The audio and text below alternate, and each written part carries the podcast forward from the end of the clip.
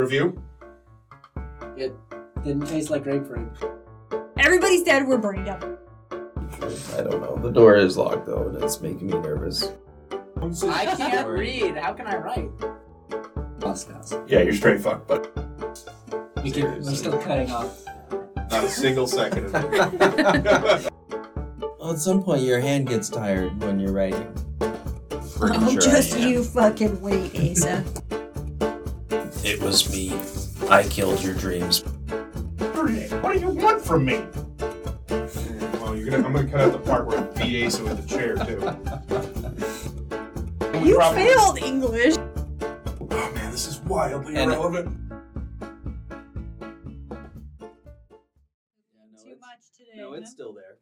There. It's still there. It's still there. And that's how Asa got fired. A 30 minute break, and that. Should have told you to get some M and M's for me. That's okay. There's donuts coming. We all live a life of disappointment. That is Hi, all right. everybody. Welcome to Books with Bastards. We got the usual crew here tonight. We have our first and foremost bastard, Mallory. Good evening. Doing a weird snake arm Your thing. technical bastard, myself, Snake arm. Zach. The Hi. snakes have arms. Your arms are snakes. Our ever oh, present see. and snake armed drinking buddy, Caleb. Hey. And of course, our mysterious lump wearing sunglasses at night indoors, Asa. Oh, yeah, sorry. Caleb's doing it too. It just was overridden by snake arms. Oh, hey. They just feel it's fair that I blame them equally. Nice Wait, we got again. two sunglasses. I've got two snake arms. Asa, give me your, give me your sunglasses. I got two snake arms. I will not. No. Do it. I'm not going along Do with it. This, this nonsense. No. Okay. Moving Jesus. on from snake arms. Didn't realize that would take off. I don't like snakes. Snake arms! Sunglasses at night and snake arms. Here we go. Just uh, goes together like beans and rice. Yeah, that was good. I was thinking white on bread. Oh, white on rice is what I was. Ah, I was, wait, what- I was just, I That knew works that was also. not what you were going for. We are Okay. we are off to a bad Beans and start. toast, I think, is the other part you were going for. Beans and I think that's like a British thing. That's what I've heard the beans other and- u- sent that or the phrase used. It's as. the old saying, beans and snake arms, right? Yes? Beans and snake arms. Before we jump into this book, let's talk about our drink corner. We haven't No. even introduced the book. No, we're gonna start with this, Caleb. Okay. I just had Oh to my end God. this. so today we're gonna be talking Holy about shit. Meddling Kids by Edgar Cantero. Um, it is about four teenagers that solved crimes and mysteries back when they were teenagers and have since grown up and are returning to, I don't know, their home state. Yeah. To, Where they investigated mysteries as a kid. Yeah, it's it's basically like not quite Scooby Doo, but now they're grown up, which I guess were they always they're called meddling kids in the original Scooby Doo, but they all definitely look like they're in their thirties. Oh, and Scooby Doo. Yeah, Yeah. that's They were at least That's in what high always- school. But they are referred to They as were meddling driving. kids, and I believe that they are supposed to be teenagers. No, yeah, and uh, I mean, in the original Scooby Doo live action movie, they are all in high school.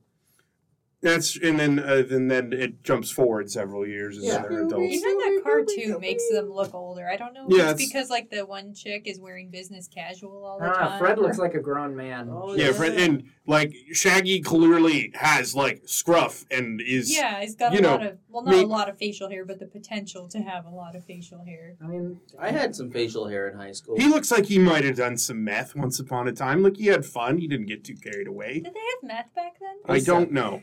It was just I would bet. other drugs. I feel like people dreamed big early on. Anyways, it's a mix of not quite Scooby Doo and uh, another uh, mythology that Caleb will recognize as we go along, but I don't want to spoil right away. Uh, Okay. oh, can we jump into drink corner we- now? we, Mallory? sure can. All right, Mallory, what are we drinking today? We all have the same drink. I just wanted us to go over the vibe of the book a little bit because this is called the Scooby Snack Cocktail. Hey, Oh no shit! It's dripping all over me. you know, you, good thing you have a coaster. Are we all I testing know. it? Zach's already testing it. Ace is halfway through it. I have had some already. Um, Oh, that's a lot of coconut. Holy if you- shit! If you can believe it or not. Ooh, that I is hitting me. may Mm. have accidentally made them all doubles. Well, Oh, coconut and banana. Yep. You know, this is like when I mixed those two cocktails and got half a coconut drink. Yeah, it's Surprise. coconut rum, banana liqueur. No, That's, It's coconut rum, banana la creme, creme de banana, creme de banana. melon liqueur, and Oh. pineapple juice. I was wondering what those flavors I was getting were. Always with the goddamn pineapple. And you you've kind of This told is the me. first one with the pineapple, I think. It for sure isn't. I thought you liked pineapple. Mm-hmm. You like Hawaiian pizza. I like, pi- or sorry, not pineapple, coconut. That's the one I'm thinking. I don't know Oh. why I said co- pineapple. I don't I love pineapple. Yeah, I was wondering. It's you- literally your house. The crest. only that other one had coconut, and that one It's was true. very strong because it was cream of coconut. This is just coconut rum, which is in. quite Yeah, I drink. taste I more- mostly I taste taste- coconut and banana at I this taste particular more juncture. banana That's pretty much what I'm getting. and yeah. less coconut because I don't really care You for could coconut. add more pineapple juice into it. Yeah, sorry, it's a little strong. Yeah, we, we all know that that won't help me. We've all listened to the previous episodes. I will probably once again end up stealing Zach's drink And Zach I is thank not a him team for player. it. and like be it. drunker than I intended to be. You like Not a it, team Galen? pl- I've been here for the last two hours, Ed. You like the drink? Yeah, the drink's As good. far as drink Yeah, I think it's corner pretty good. goes, Zach doesn't like it. Mallory, how do you think your own drink came out? Uh, it's a little sweet for me, but I expect that when I make these cocktails. I think it tastes good. I'm If gonna I was say into of the sweet cocktails, drinks, I would This like is the it. one I like the most so far. I do like that it's green. It's like a lime green color. Like this one has a flavor. It's not and it's- dish though. It just looks funky. That's very nice. yeah, it shouldn't be this color. Asa I- is already almost done with his. yeah, I. I well, Asa, what do you have in the wings for us, huh? You always have backups. What's going on? Uh, here? so I have a uh, one of Zach's uh, summer pills shandy beers, which is already opened, and that was an interesting drink. But I'll drink the rest. It was good. It was good. It surprised me. A little sour, which uh, Zach caught me sour off drinks. guard. Well, yeah, but it's it doesn't. It's a It's not a sour beer. It's just it's kind of weird. It's a, it's Yeah. it's like a Bud Light with some lemon on top. Did It's it not go quite a shandy. no. It's I don't. It's not. It's not skunky. I know what a skunky beer tastes like or smells like. Stop whispering. anyways, uh, so there's some some more of these in the fridge. I'm if I may. Anyway, yeah, that's what I got on cue. Yeah, I think I'm gonna All fall right. back to my old Huckleberry Pucker. I'll probably move on to my rosé later, but for now, I'm gonna drink this because I made it, and I'm Alright. proud of it. We aren't doing second drink corner yet, so And But we, oops, sorry, We're getting into this. we kinda we're did. gonna get into the book. All right. I'm ready. Well, the book starts by uh, literally posting a picture of a newspaper cutout of teen sleuths unmask Sleepy Lake Monster. It's uh, yeah. I mean, it's the four. So we got. Should we do the characters first? Let's do the characters first. That's usually how Yeah, do please do the characters. Yeah, it's like I forgot how to do my entire job in the last 30 seconds, and I'm having a small mental breakdown. Uh, so we're going to start with the dog because he was my favorite. Uh, there's technically two dogs over the course of the series. There's the original dog from 13 years ago named Sean, who is their Scooby. Or scene, as you may pronounce Yeah, it. Yeah, he's a- he's a- this he's a podcast is Weimaraner. over. Everyone can uh, please pack up and leave. You should have asked him how to spell Sean. Feel free to turn it off at your leisure. A yes, W N. Sean, their, their first dog is a Sean. Weimaraner. and his great great grandson Tim, also a Weimaraner, is their dog in the second part of the story. Thirteen years later, when they're all adults, Huh, interesting. Okay, The cool. tracks. and then there's Andy, who is more or less the main character of this. She's a tomboy uh, who grows up to be mostly violent criminal delinquent. Uh, then there's Nate, who is a giant nerd. Uh, I recognize more of myself in him than I care to admit. Well, that's scary because I believe he's also a schizophrenic who Yeah. hears voices and is in a mental institution when we first meet him. Yeah, all accurate. These kids All did not accurate. grow up well, huh? Zach's not that old. There's Carrie, the bookworm, There's more. who their uh, He was only 25. Velma Oh. equivalent. They're, they're, the kids don't match up one to one with uh, Scooby Doo exactly, but we are in a padded room. Maybe Haven't we always been in a padded brain. room? I don't remember ever not being here. We're just the voices Zach hears. I thought you were gonna say you don't remember ever not being in a padded room. No, as far as I know, I've only ever been in padded rooms, Asa. yeah. Anyway, so there's Carrie the bookworm, uh, and Mallory's gonna complain about this later in her bouncing orange golden locks of hair. It never says golden, Sorry, orange. just orange. Yeah, I don't know why I said golden. I think that's just usually golden locks is usually the way that sentence goes. It's orange locks. Uh, You're drawing the I'm not doing okay tonight, guys. I'm so sorry. It's nothing to do with the color of the hair, Caleb. I will explain in more I detail. love those Oh, later. yeah, love yeah, them she- redheads. If if you've listened to our podcast up to this point, you might have a hint. You might figure out pretty early on why Mallory's going to get mad about this. Uh, and then, uh, lastly, there's Peter. You have a type of part of book you don't like. Don't look at me like that. Don't don't look to the others for support. They can't help you. You can't look into my eyes, Mallory. My sunglasses block them. I don't know what the book's about yet. So. And the last one is Peter, the jock. And we don't know that much about him other than that he's dead. He is not in the second uh, adult portion of the book. I keep saying second. They never actually have a portion In of the, the, book. present time of the book, which is the year Yeah, they they constantly reference their time as kids. It never actually has a part of the story that follows them as kids. Hmm. But yes, he uh, committed suicide. He had become a huge like Hollywood movie star, and then died of an overdose. Apparently, a Like couple years prior to them all meeting back up again. The Yeah. last time they had all been together was in 1977 when they caught the lake monster, which turned out to just be this man in a mask. In a salamander costume, trying to steal, scare people off so he could find the, uh, is it Gold. Yeah. There was like That wasn't It was rumored that there was treasure under this mansion in the town that they lived in, and so he was living in the mansion. Essentially, it had been abandoned. Part of it had burned down, No, so he was a like squatter. way back. Exactly, yeah. And he didn't want to be bothered while he's trying to find this treasure. So Yeah. he was dressing up as a salamander, scaring everybody. The kids went to investigate. They ended up trapping him. Yeah, they caught him with like one of those classic Scooby Doo, a bunch of roller skates at the top of the stairs that he then flew down six flights of stairs and gets caught in a net.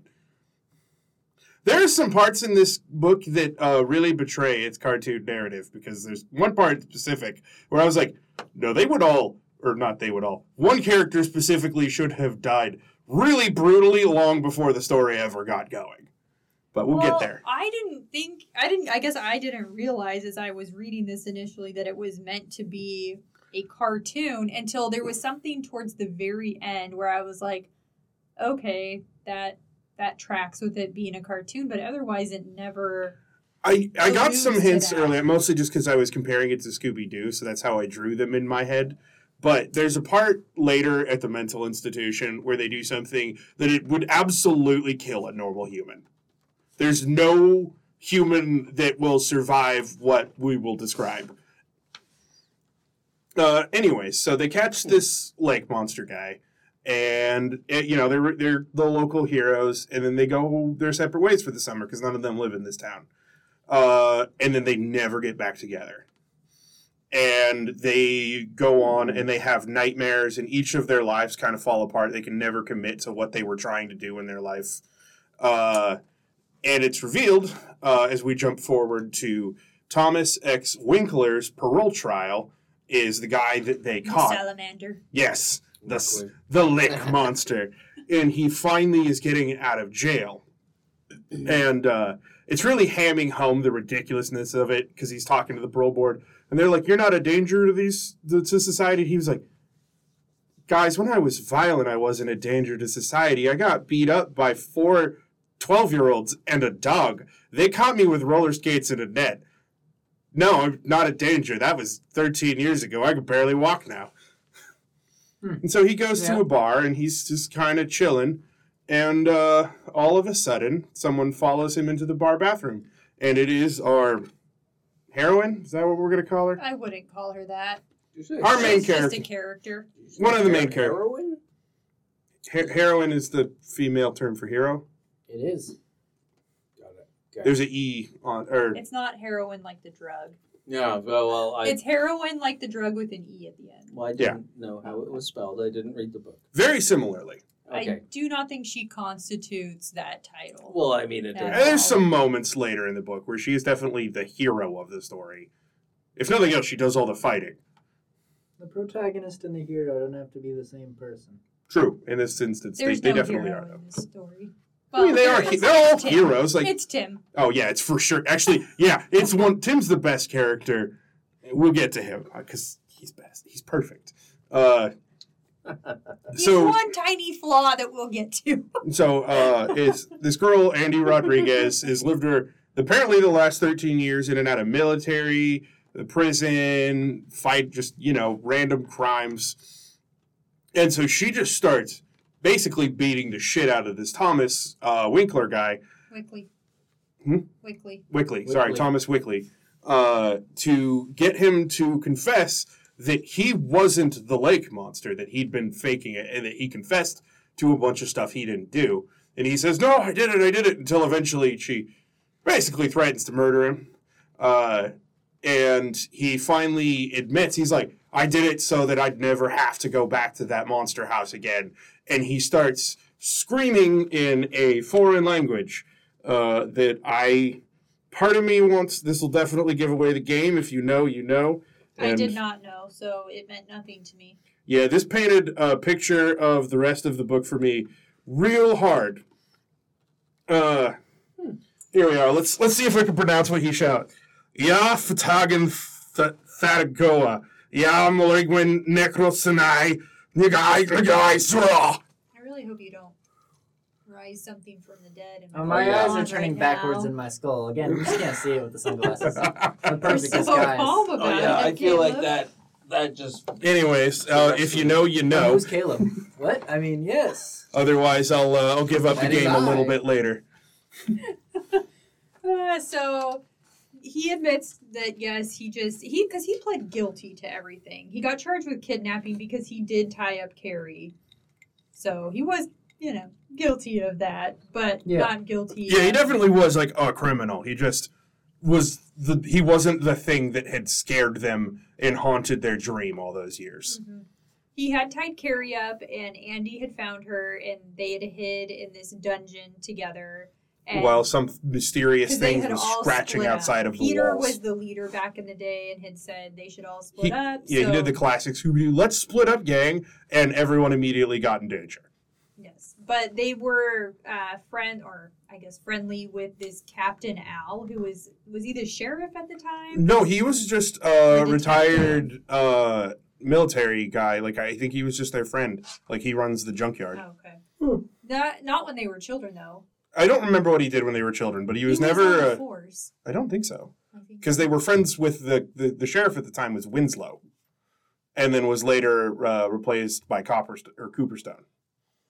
We can bring the white one USA, back. a, uh, okay, I United guess yeah, States he Air was just Force. an Air Force captain, and I realize now, like, I guess realizing that it was meant to be a cartoon made more sense. But I was like, why are the cops indulging in these stupid little kids mystery? Some of that I, I Detective agree is the cartoons, and another part of it I think is just because it was 1977 and no one gave a fuck what the kids were doing. But they were listening to them, and they were like, "Oh, great work!" Like the kids were The heroes. don't Well, I mean. If like if you the cops, you know, like four kids call the cops and you show up and they've caught a dude who's clearly been stealing sheep, like, you know, fucking good job, Also, kids. I guess. It's what 1970. Cops don't want to do their job. They're just happy that. They Yeah, have it is small town part. sheriff. He, it's like, God damn, these kids keep saving me a lot of legwork. Yeah. I just got to pick someone up. they're so That's it. young and spry. this couldn't be any better. Okay. Anyway, that's kind of how they rose to fame in the town of Blyton Hills, which is located in Oregon. Yep. And so now Yeah. we're in present day, which is 1990. Andy has just tracked this guy down in the bathroom, found out that yes, there they never did actually solve the crime, and she has escaped from prison, so she's technically on the run. Alright. Um, Carrie is living in New York as a working as a waitress. She Yeah. had wanted to become a biologist, went to college, and then she ended up banging Yeah, some she, guy. she made a couple of bad as an choices, and and- then She never a, got a guy that yeah, school. yeah, basically her professor screwed her over. Yes, and then Nate is in a mental institution in Massachusetts. Yep, in Arkham. Again, if you know, you know. There's a lot of actually fictional universe callouts that don't necessarily tie in. Like at one point, uh, they later reference stopping by Raccoon City of Resident Evil fame, Oh, yeah. and All of this was over my head. yeah, this was definitely a real hit for me on a lot of this stuff, and I bet there's some I missed. So she first goes to pick up Carrie, and uh, this is where we get a lot of information about some relationships all at once. First off, uh, Andy talks about Carrie's hair a lot. and it's fucking weird. Her orange hair was standing up on end, or her orange hair was breathing a sigh of Andy relief, ascribes and a personality to Carrie's hair. He thinks It's her like hair, it's a its Andy own is a, entity. Andy's a girl. It's short for She Andrea. thinks her hair is just like alive. It's its She thinks entity. that she That's thinks that the other girl's it. hair is alive. Yeah, yeah. Yeah, she doesn't like genuinely believe that. She just always ascribes it like its own reactions and thoughts. which was fine the first, I'll say three times, but it goes on and on throughout the whole book. Yeah, And it's I got to actually the point pretty consistent. Like where every I thought if they fucking mention her goddamn hair breathing its own life again, I'm gonna fucking set this book. on okay. fire. So, anyways, Are you- Andy's are you- definitely in love with Carrie. There's there's Mm.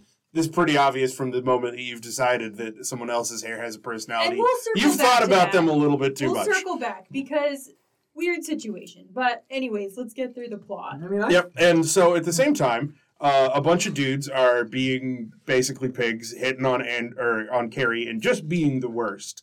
And Andy keeps trying to talk yourself out of, you know, committing crimes, and ultimately fails. Wanders over, gives like that overhyped, like big, like tough girl speech, and then 100% delivers on it by hospitalizing four men in about 10 seconds. She like smashed their testicles. Yeah. I will admit that part was kind Yeah, of Yeah, actually, I, I did. She keeps hyping up this nut kick that she has, uh, and to the point where she's perfected kicking a man in the nuts so hard both of his testicles pop. Alright. just Yeah. one, just one. Sorry, just one. Because she said he would still be able to have children, but he'd be like he'd be half virile. But yeah, like she's like breaking pool cues and feel it every time blocking. he finished. Yeah, blocking knives. Like she's full Yeah, on That's the thing. like action movie level fighter. Have you She's ever been fighting kicked four in the grown balls, men at Caleb? once. What? Have you ever been kicked in the balls? I mean, I've been hit in the balls, never like someone punched or kicked me. I've been kicked and punched in the balls. It doesn't feel good. No, it doesn't. Once was just in soccer, so I just got a full force kick to the dick. That was The Yes. dick or the testes? both. Oh. It was a it was a long stride. It It caught it caught the length. Yeah, when you I tried to walk it off and then made it like five steps and then fell back to the ground. It was not a good one. when you kick in soccer, you're supposed to kick with the top of your foot, so you're gonna get everything. A lot of surface area. A lot of Asa, surface area. You've been kicked and or punched in the nuts. Man, I've never been punched in the nuts. No. All right, let's fix that. Hey, Uh, Caleb, go. Ah, no. I've had a I've had a No, basketball I, uh, I mean, I've been fully obviously like full force punched in the nuts. Inadvertent. bank shot Yeah. off the ground Yeah. up like into my dick, and that hurt. Everyone's been hitting the in. Well, not everyone. Yeah, I mean, yeah. It happens. It's gonna happen. Mallory, have you been kicked in the dick? I've been kicked in the vagina and it does hurt. I would imagine. It doesn't seem pleasant. Not I- in my vagina. But I had yeah. Margot. Margot's clawed my dick many times, climbing in my fucking lap. I don't know. Margot's the cat. Margot is a cat. I don't know. Does that count? Does I'm she just saying smack it you? still did she hurts. Smack you in the dick? I think now we're just talking about random dick names. So let's I don't let's think- Yeah, let's, continue. let's bring it back. Let's bring it back. There so was this one time when I was uh, again, just- let's bring it back. so uh, Carrie turns around to see Andy has just beaten four people unconscious, and it's just thrilled to see her. Quits her job, and the two go hang out. And uh, They Get drive drunk. away in uh, Andy's Auburn Chevy Vega, and I remember the color because again they mention it more times than is necessary throughout the book. it does come up a lot. There's a couple of things that they also, really I looked up a Chevy Vega. Kind of a cool Yeah, we learned- car. we learn a lot about like Carrie's hair. I don't know what Nate looks like, period, at all. I don't know what Andy's hair looks like. Well, she's Latina, I, I know that. I got that. so I'm A few times, and she 'cause- has short hair, like bangs, dark bangs across. Uh, I do remember the that dark cover bangs now like that you mentioned half it. of her face. Those Okay. stop getting referenced Sort of a about pixie the cut? same time that the orange hair comes up. And she's a hottie, apparently. Okay, but I assume that Nate is just a basic white guy. Yeah, uh, I would I would assume. We know Peter was You definitely didn't reference Mitchell's devastatingly breathing. handsome with a square jaw, thick blonde hair, the huge. Yeah, it, Peter was movie star handsome at a minimum. Uh, so, anyways, they uh, Hmm. they hang out together. They get drunk. They hang out in a ho- or uh, Carrie's shitty apartment, uh, and then sleep in the same bed, which is fine for Carrie, who doesn't think anything of it, but kind of a big deal for uh, Andy, who is definitely in love with Carrie. Uh, and then one or both of them has night terrors that night. Carrie. Yeah, they Carrie tends to have a lot of like sleep paralysis night terrors. Hmm. Yeah, those suck. That's unfortunate. Yeah, they, they're, So they're she not wakes fun. up screaming. Andy calms her down. And prior to this, them going to sleep, Andy had said that she wanted them to go back to Blyton Hills because they had not actually solved the mystery of the lake monster. And Carrie was like, absolutely not. I don't want to go back. This and that. And then she wakes up after she's had this nightmare and is more willing to go now. So Yeah. they decide they're going to go pick up Nate. And This is also when we're introduced to Tim, Oh yeah, our Tim the hero dog. of the story. Our uh, our young Weimaraner friend Tim is a excitable, well trained dog. Like he he will always come back when left to his own devices. Like he responds to speak, stay. Like he can follow out absurdly complex con- instructions at some points. Like he never like talks like Scooby Doo, but he is definitely like smarter than the average dog by a long margin. Smarter than the And it dog. often describes his thoughts in situations, or at least the way his reactions could be interpreted. Like they opened the door and he was like, Of course, it's finally time you guys let me in. So I will bring up part of what made me dislike this book from the beginning was the writing style, which I think some people might be into, but I looked at other reviews of it and I was not the only one that was like, what the fuck was this?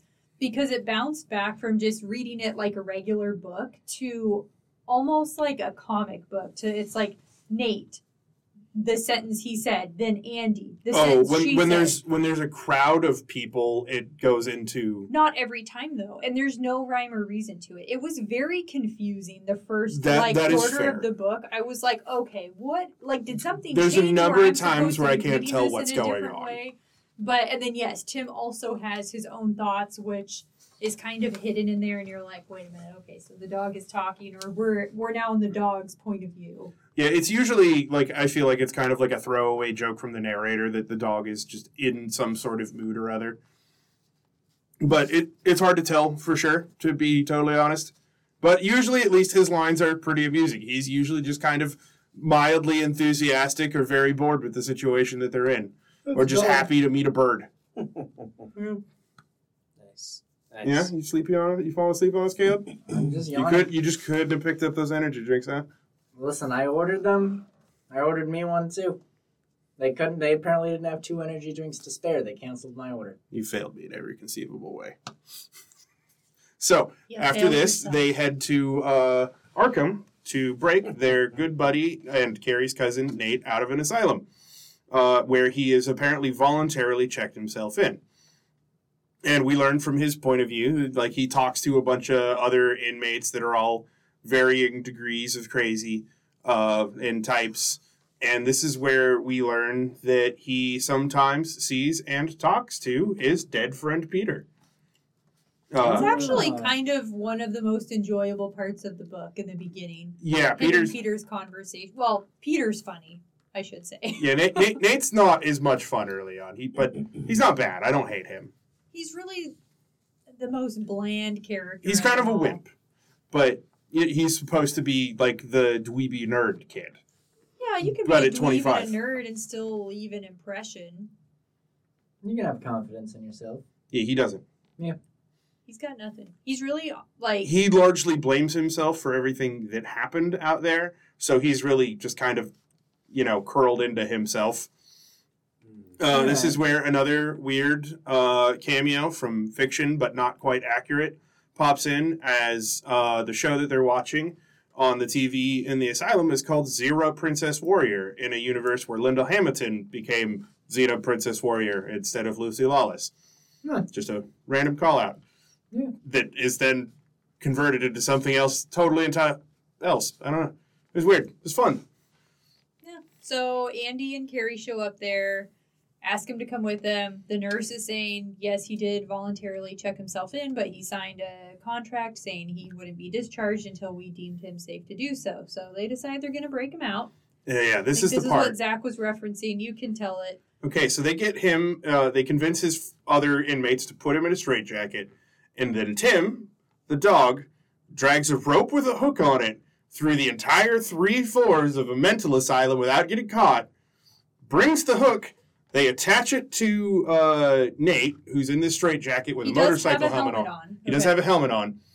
And then he shouts out, because this is apparently some sort of reverse werewolf trap from their youth.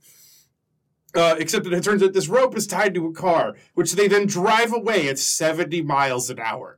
So he is being wrapped around every piece of furniture and wall in a three story building all the way to the entrance, moving at 70 miles an hour. He describes going down the stairs as he hit two steps in three flights of stairs. He's fucking dead. Every wall he hit would shatter bones. I wish he had been. If he was a person, this is. I- Turns out he's a Cartoon. cartoon character and he's mostly just a little bruised. Yeah. Yeah, yeah, yeah. Yeah. So I mean, if you think about it as a cartoon character, it I makes mean, sense. This is all told from his point of view, and he is a schizophrenic. Maybe it was really Oh, they without- just walked in, put him into one of those laundry carts, and wheeled him out. And in his brain, he was like, No, no, Andy references it later. Oh, all right, Without never mind. then. knowing it's cartoons, I'd be like, this is ridiculous. Does Fair. it say Does it say what? somewhere in the description? Like, That they're cartoons? No. yeah. I'm just kind I'm of telling inferring you, it from there's, the events. There's a page or an area towards the end of the book where I think it clearly It- insinuates that they are. it's are. set up as like a cartoon universe. It's just, you know, they're not cartoons because it's not a visual medium. There's a part Yeah. I wish I I guess I wish I would have marked it because Andy says are books considered Uh, visual medium? They kind of are, right? I have to read it. Andy says no. that uh, she had lost many of her supplies and she could tell because she was out of her healthy bars. And I would at first I was like, heat bars? Do heat bars just give her energy? And her healthy bars, and she could tell because she wasn't healing as quickly. And that I was the missed that. giveaway to me. Oh my god, yeah, that's so, some video but that game was shit. towards the end of the book, I can't and believe I I was missed like, that. okay. I was like, was there other like stuff like that that I just missed?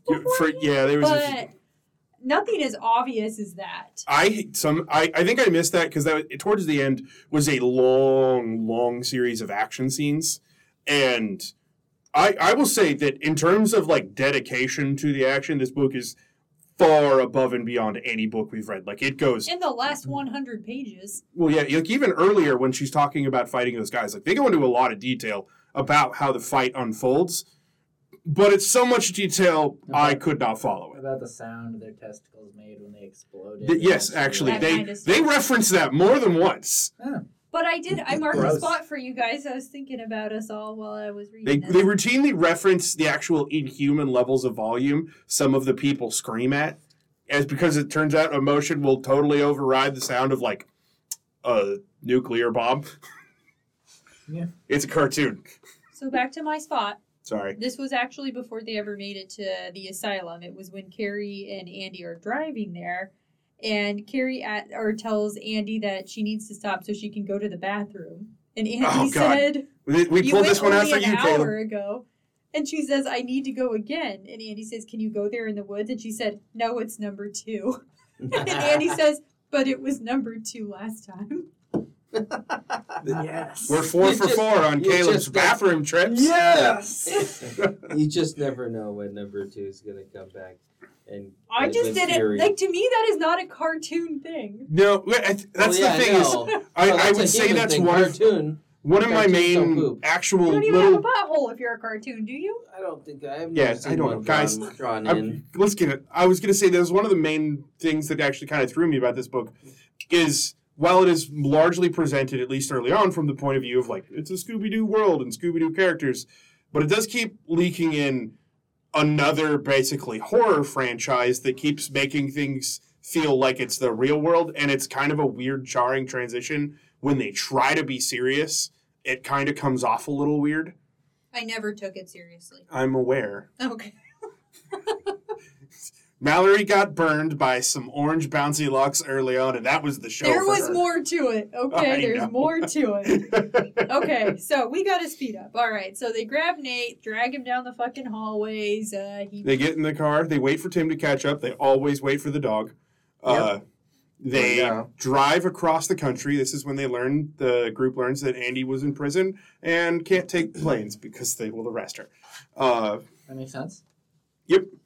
So they learn that uh, Carrie was given uh, her aunt's house in Blyton's Hills, so they'll be able to stay in their old childhood base. And they make it back to Blyton Hills, where they've discovered that in the last 13 years, a lot of stuff's gone bad. Uh, all of the sheep died. Just mysteriously, one day, all of the sheep in the valley just fell over dead. Uh, a lot of the, prior to them actually getting to the house, so remember there was a letter in the car. well, uh, that was I think when they came back out. It was in the car because they had slept on the side of the road before they made it to the house. Was the first anonymous letter that they received. I want to argue with you on this, but honestly, I've learned my lesson at this point in the I can series. find it if you want. No, it's okay. I've learned my lesson. I'm not going to argue with you about the Okay. timeline anymore. I keep losing. But I could swear they didn't get a letter till after they got to town. They got like three total. One at the house, one outside the Of house, or four. They got four total. Yeah, one at the house, one outside of Dunia's, one at the boat. Uh, This may be your time, Zach. It's not. I just was reading it, so I Very just have to find it again. Mallory is wrong, but it is risky to take the chance. It's Right? unlikely. anyway, so they arrive in town. Even if They- it's true. somewhere around here get a mysterious note. Uh, they meet their old uh, their old childhood bully Joey, who's now grown into a fairly chill adult. Like he's kind of relaxed. He apologizes for being a dick to them when he was young. He was just jealous and wanted to be part of the group. And uh, Andy does not forgive him. And it almost gets into a fight, and Carrie talks him out of it. Did you say Joey? Yeah, the guy's name's See if I Joey. can lose her as an adult. I guess it depends. What, he's just a small town guy who never like got out of small town. He He Works at a What's restaurant, People uh, Joey. He I volunteers don't for have a the. problem with the name Joey. Yeah, he's a volunteer Just sheriff. wondering about the Uh, bully aspect. He, he's he's okay. He's just one of the. He's a small town guy who never got any farther than that. I didn't actually think anything bad of him, other than that when he was young he was a bully. Yeah, yeah. okay. Uh, I was just wondering, just curious. that's fair. There's not a lot of bad characters in this series, like in terms of like They're like. all bad. None of them are good, except for kind of Tim and Captain Al. what do you mean, and kind Joey. of Tim? How is he only kind of good? Was Jim the dog? Yes, we'll get Okay, we'll get yeah. to it. Thank and you. what is it that Carrie does that's so bad? She's just an annoying little. Okay, when I meant good, I meant like good people, not whether or not you personally liked these cartoon characters. She was Whoa, whoa! very. fight, fight, fight. fight. None of these people are evil or even particularly like unpleasant as people. Mallory just doesn't like who they are as with their attitudes. I'm not the only one that feels this way, Zach. I read reviews on it. That's fair. But I don't give a shit what they think. This is our review show. and I was mostly in the middle on them. They were fine. And Except we, for Tim, who I loved. and we know where Mallory stands. we know both both sides. We know we, this is this is an interesting twist on our uh, our little talk here. Open hostility, Um, Truly an Edward very. Jacobs We're very situation here. split little adversarial. Yeah. with uh, with Mallory's take and Zachary's take, and I don't know what to do. All right, all right, back on track. Okay. So okay. they decide. Uh, yeah, they get a note. They're like, okay, let's go. Uh, let's go check the place out. Uh, so they go down to the beach. Uh, at the, there's a massive lake that uh, it's called Sleepy Lake, and it is fed by the. It took me a couple of readings to catch it, but God, when it I face palmed really hard. It's fed by the Zoinks River, Yeah, Ooh, Also meant nothing to me. Zoinks. I, you didn't means get something to me. zoinks. Uh, so I should have prefaced like this whole Zoink, thing by saying I was never, and to this day, Zoinks. am not a Scooby Doo fan. And in fact, I find that whole show in itself kind of annoying. So probably an unpopular opinion, but Scooby Doo has never been my thing. I've never seen the live action movies. I think I only watched the cartoons when I had to as a kid. I watched like less than ten episodes for sure as a kid. I I've seen way more than 10 episodes. I'm so almost I. thinking I think I've I've seen, all the movies. less than Holy five. crap. They aren't great. You don't say. The live Oh, action man, ones we are- specifically. I really liked the. Well, I was real young, but like Tom and Jerry, Tweety you don't- Bird. Tom- I mean, I've seen good a lot of Tom Tom and and Jerry's good Jerry stuff. as well. But I was. Wait, yeah. Anyways, yeah. So they go down to the lake and they're uh, they're hanging out. They find a rowboat and they go out to the island and they look around the house. They find like a human tooth in a tree. They find these weird runes all around the house and a long line of sulfur surrounding the place. Hmm. It's all very creepy, but nothing definitive. Did you say sulfur? I did say sulfur. A line of it? Yeah. Hmm. Okay. Yeah. Anyway, so they get back in their boat and they camp on the side of the lake. And all of a sudden, in the middle of the night, they realize something is outside the tent. And they start hearing this scratching noise and they get out and there's something moving in the fog and they can hear Tim get out there barking aggressively and start biting and lashing out at stuff. Tim's a fucking champion. I don't know how that dog survives this whole book. He's very brave, I don't know. Yeah, like very courageous. as especially when we realize that the uh, as it saunters into view, it is a full sized, for lack of a better description, I'm gonna say fish man. Yeah, They're like- it has except they're like- arms and then middle arms. Yeah, and it's got then- four sets of arms, like two little ones and two big ones. Its mouth is actually on the top of its head. Has, It like it opens. they opens don't up. have eyeballs. yeah, they're like eel monsters. Hmm. Uh, like in, like because they are They always have a lot of described as like teeth. gray, smooth skin. Yeah, Yeah, and their claws are capable of shredding all the way to bone instantly. There's a couple of parts where like they cut through wood without like any effort. Huh. Uh, Cool. and Andy tries fighting it for a second, but she's like panicking, like something's wrong, like she can't breathe. And uh, she tends to lock up in times of stress. Not Andy Carrie, sorry. yeah, oh, Carrie fully breaks down, can't handle what's happening. She's not prepared for the supernatural. And then Nate shoots it in the spine with a shotgun, and that's about the wrap for that guy. The- the- yeah, yeah, do it. And that's when they realize that, uh, yeah, there's absolutely a real lake monster, and that the one that they shot wasn't the only one because they could hear others moving around in the water. Ah, those motherfuckers. Where there's one, there's many. It's just like fucking mice in your house. You see one mouse, there's more mou- mouses. Very Mice. true. Slash But mice. you're not wrong. Yeah. Very true in the case of Sleepy Lake as well. These bastards are everywhere. So they Anytime anyone is saying a lake right now, and I swear it's just because the name is Sleepy Lake, I yawn. It's happened every time Zach said it. He said it three times in We're like in one minute, head, and I Caleb. yawned We're three in times in that head. minute. I think you're also thinking about your Okay, so they head to the energy. Sleepy Lake Sheriff's Department. I'm feeling it. I feel it rising, and I try to fight throat. it. And then I think it goes away. So they drag this body back to the sheriff's department. They're like, "Hey, we found the real lake monster, and it turns out there's more." And this was supposedly a sheriff who was always really antagonistic to them, and they talk about that a lot. And Probably because he was just trying to do his job. yeah, probably because a bunch of twelve-year-olds. Ma- Mallory's argument that a bunch of twelve-year-olds kept telling him how to do his job was accurate. He didn't care for it. Uh, And he's but a Walla Walla Native American. Mm-hmm. Oh, nice. Yeah. Uh, however, he they show him a dead body, and he's like, "Man, this is a fucking monster. Let's haul it in the back. I'll call uh, I'll call wildlife services and you know uh, FEMA or whoever, and they'll come down and take a look, and uh, we'll figure it out." Put it on ice. So after that, they uh, You just got to fumigate. Oh yeah, I you do because apparently those things smelled terrible. yeah they smell bad. So they go back to the house and they try to rest for a bit. Uh, Andy kisses Carrie when she's having a panic attack, and it goes over. It goes over okay. It turns out Carrie's not gay, but Specifically says, um, I don't think I'm into girls, and Andy tells her she's pretty much been in love with her since they were children. And then she asks Carrie, How do you know you're not into girls? Have you ever tried? And she says, No, but I've never tried skydiving either. But I don't think that's really my cup of tea. So Andy, in the moment, kind of backs off. But Andy's a bit more of a predator, I think, than Zach is giving her any credit for.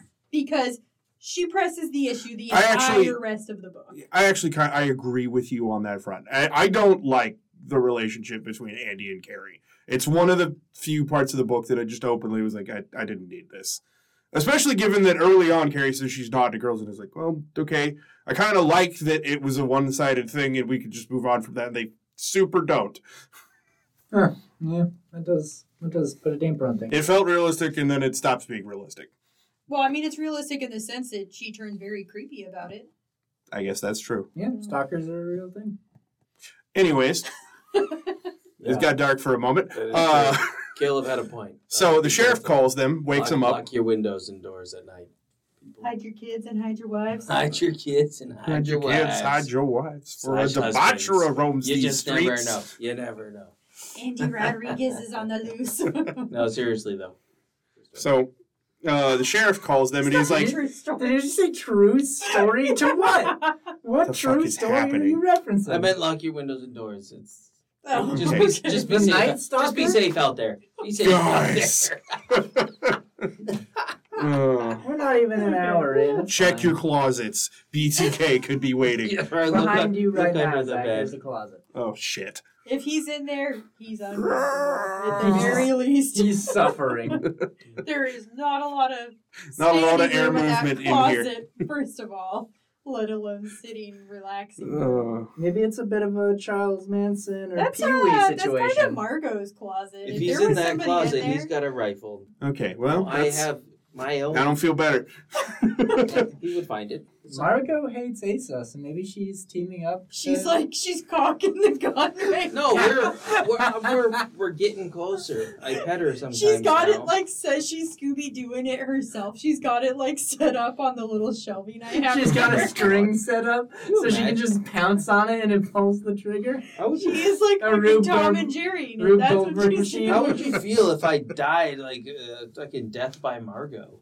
God, it'd be Who a is our weird cat, by the of way? Well, emotions. Mallory definitely go Not our to jail. cat. There's no way they'd blame it on the cat. Because I would be Morgan's like, cat. I'd be devastated because you're gone. But then on the other hand, I Asa, feel like should you've this had cat be in Margot a longer museum? than Like, Morgan did. It's your cat. she's, Doesn't, um, that doesn't cat should matter. be famous if she could pull that off. That'd be amazing. I think it'd be hilarious. That's Not true. like Okay. I'd give it to her. Th- This is so off hilarious. topic. You're you a think dick. it's You're a hilarious? dick, Gail. Fuck This you. isn't even mildly and they- No, I'm tangential. out. I'm out. I Pause.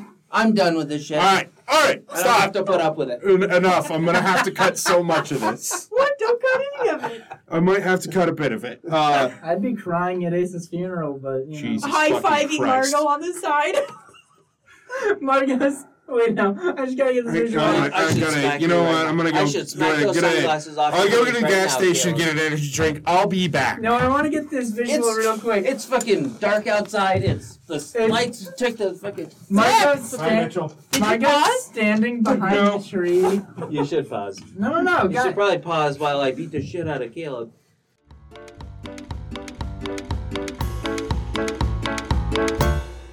All right, so the sheriff calls them and is like, "Hey, you said you knew a biologist. Uh, if you can get them here now, we need them here now. This body's not gonna last until uh, the wildlife services get here." It's melting.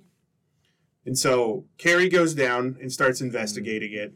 And this is where they learn that uh, she learns that basically these creatures, the lake monsters, are CO2 uh, breathing creatures. So when they scream near you, they're filling the air with carbon dioxide, which is why it suddenly gets hard to breathe. Oh yeah, that makes sense. Wait, Huh. Wait, what?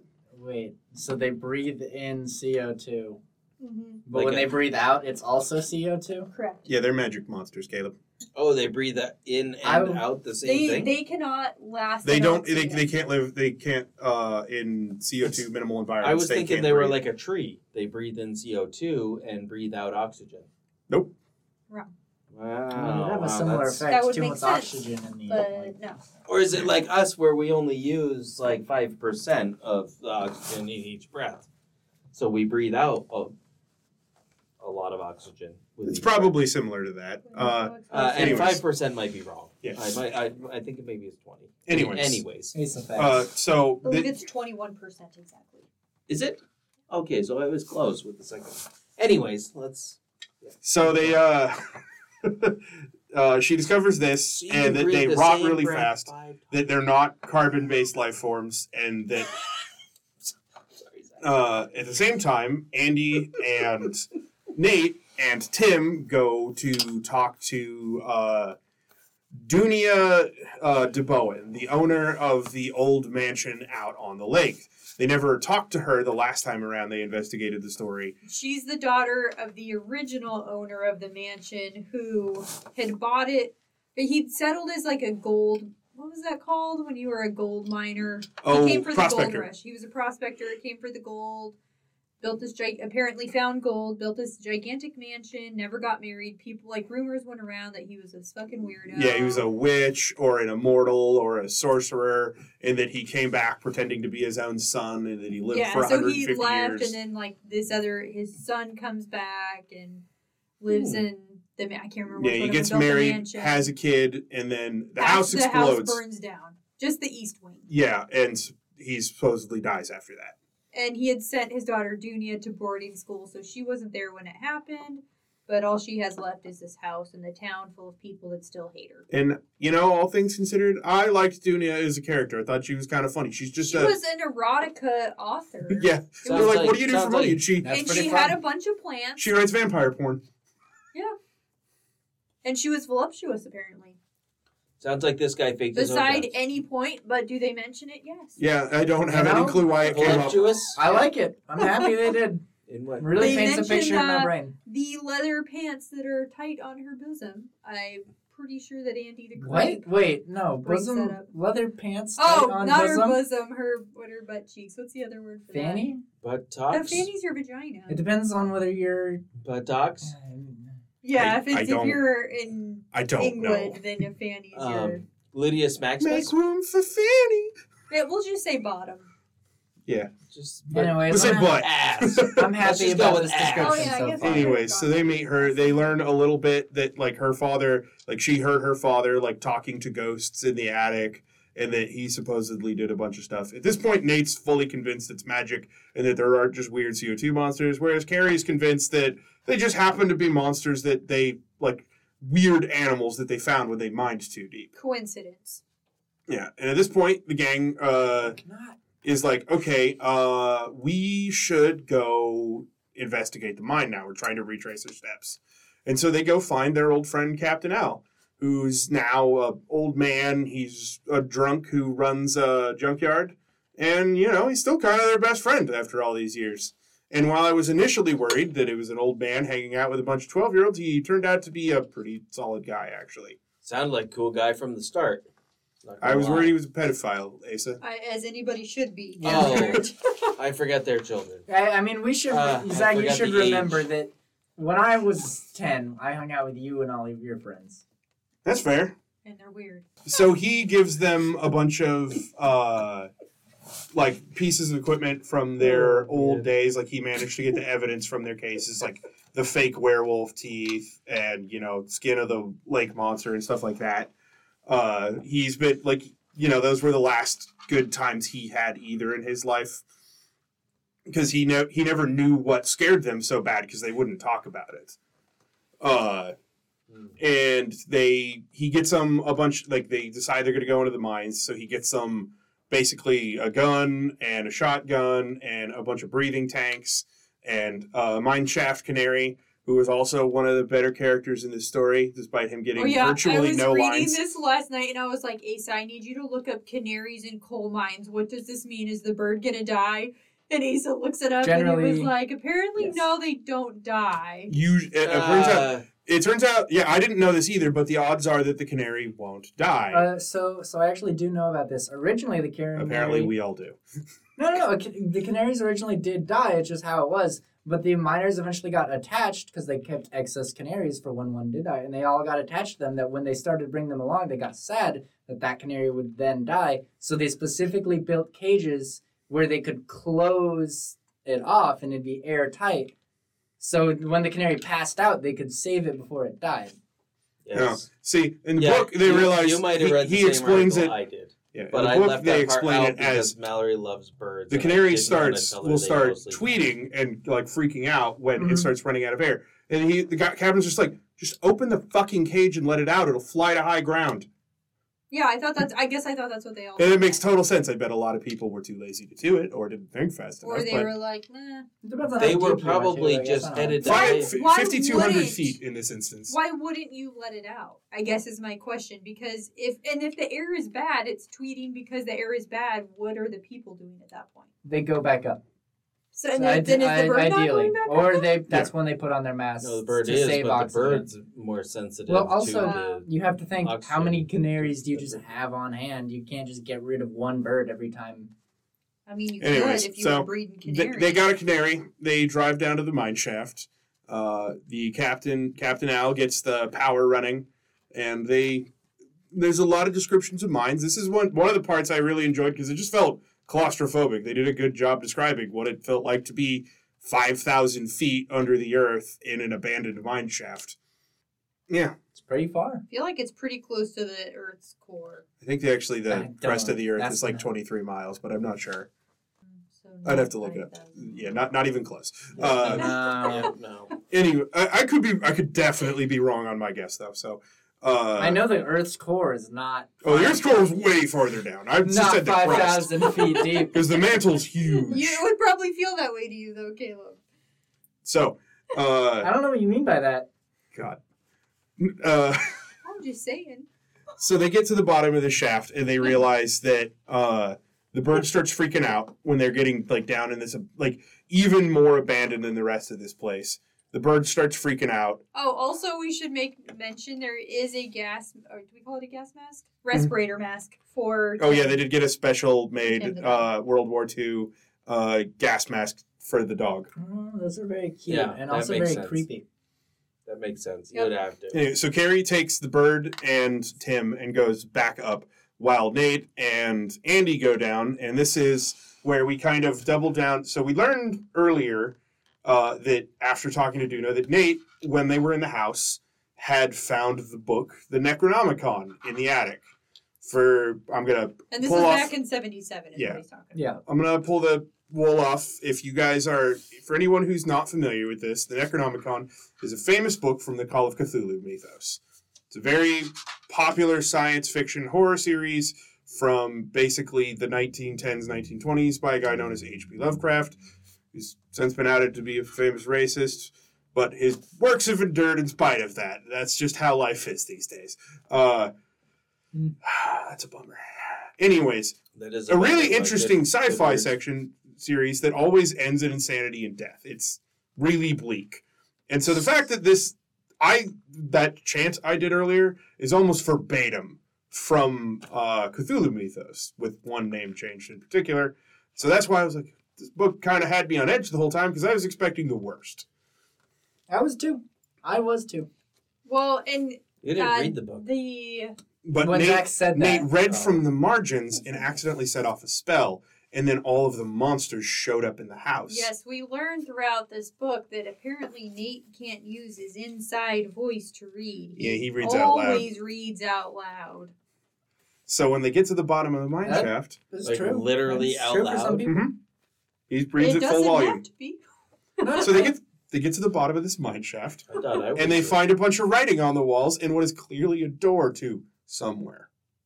It's just a smooth rock door in the wall, not part of the mine shaft, covered in writing. That Nate is like, "Oh, I get it now," and starts reading. And Andy slaps him and she's like, "You're reading out loud again," and then an earthquake starts. Nice. and the whole tunnel starts flooding and they realize that the uh, the lake monsters the they start calling them weezers uh, start chasing them like hundreds of these things start coming after them. The them. Carl Weezers are chasing them. And it's flooded. God, that's a deep. It's cut. flooded at this point. Is that what we're? No, there's just more water leaking in through the crevices and the walls. I've upset. Yeah, because it's under the lake. So lake monsters are running in the tunnels to chase them. Yeah. Yeah. Okay. And to get to the point they had, they had gone down. They climbed down like, a five hundred foot shaft. Yeah, like on an a- like there's a ladder. ladder. So now they, They have did to go find a back up. dead and then guy. They whipped Tim. They put Tim in a backpack. He wasn't important. carried him down. Yep. The But they dead guy? fight, huh? They said They find a dead. They do find a dead guy. He was not super important, as it turned out. Was it five hundred? It added up to nothing. Oh, all right. Uh, anyways, they climb all the way up to the top. They get into a huge fight where Andy just throws down with like five or six of these things. Uh, they escape and they find a tunnel that leads as a secret passage into the mansion on the island, the DeBowen Manor, where they find themselves back in the uh, what was Damien uh, DeBowen's magical study. There's like a bunch of you know, like dead body parts, and the Necronomicon's there. Nate steals it, as one does when you're around ancient, mysterious books. Of course. There was a bunch of corpses in coffins. A And- bunch of. A yeah, bunch a of lot. bodies.